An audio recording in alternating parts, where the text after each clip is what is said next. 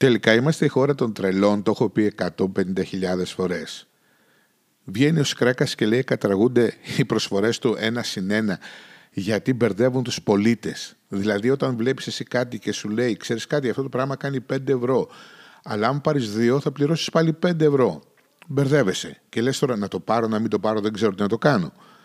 Αν είναι δυνατόν. Μπερδεύουν τους πολίτες. Σαν πολύ ηλίθιους δεν τους θεωρούν τους πολίτες αυτοί οι άνθρωποι στην κυβέρνησή μας, στην αγαπημένη. Ή πολύ ηλίθιους θεωρούν τους πολίτες, ή πολύ έξυπνους θεωρούν τους αυτούς τους. Εγώ πιστεύω ότι γίνεται λίγο και από τα δύο.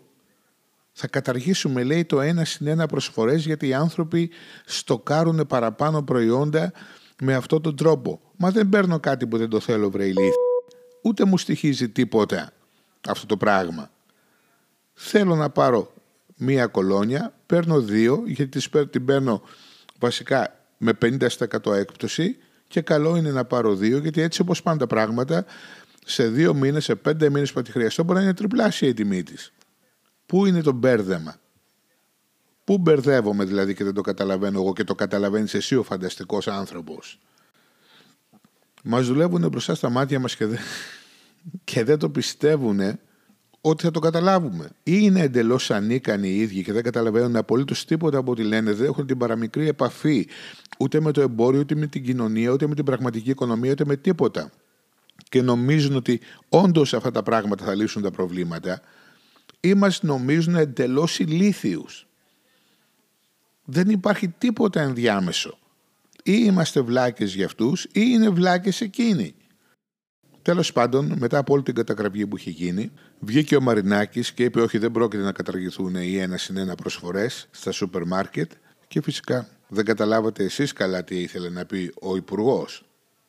Και ξαναβγήκε λοιπόν ο Υπουργός και είπε: ναι, ρε παιδιά, δεν ήταν ακριβώς έτσι. Δεν εννοούσαμε ότι θα καταργηθεί η 1+1 προσφορά στο σούπερ μάρκετ και δεν θα μπορείτε να πάρετε πια τα πράγματα με 50% έκπτωση και ότι μπερδεύεστε άμα βλέπετε τέτοια πράγματα. Εννοούσαμε οι ψευδείς προσφορές, οι προσφορές που είναι μόνο κατόνομα προσφορά, ενώ στην πραγματικότητα, ας πούμε, αγοράζεις κάτι το οποίο έχει ήδη προς αυξημένη τιμή, οπότε και με μισή τιμή να το πάρεις, δεν το παίρνεις στην πραγματικότητα τη μισή τιμή, αλλά το παίρνεις 70-80% της αξίας του. Που και αυτό θα μας βόλευε δηλαδή, αλλά αυτό εντάξει είναι χειρότερο από το 1+1, γιατί αυτό δεν είναι 1+1, είναι 1+20% ας πούμε.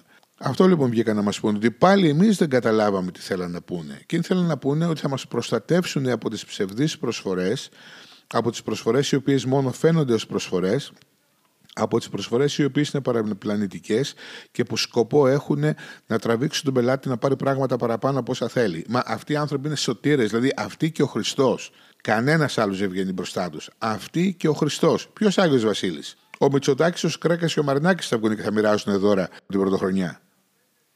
Τι καλοί άνθρωποι, πόσο τυχεροί είμαστε που έχουμε τέτοιους ανθρώπους. Καλή μας τύχη.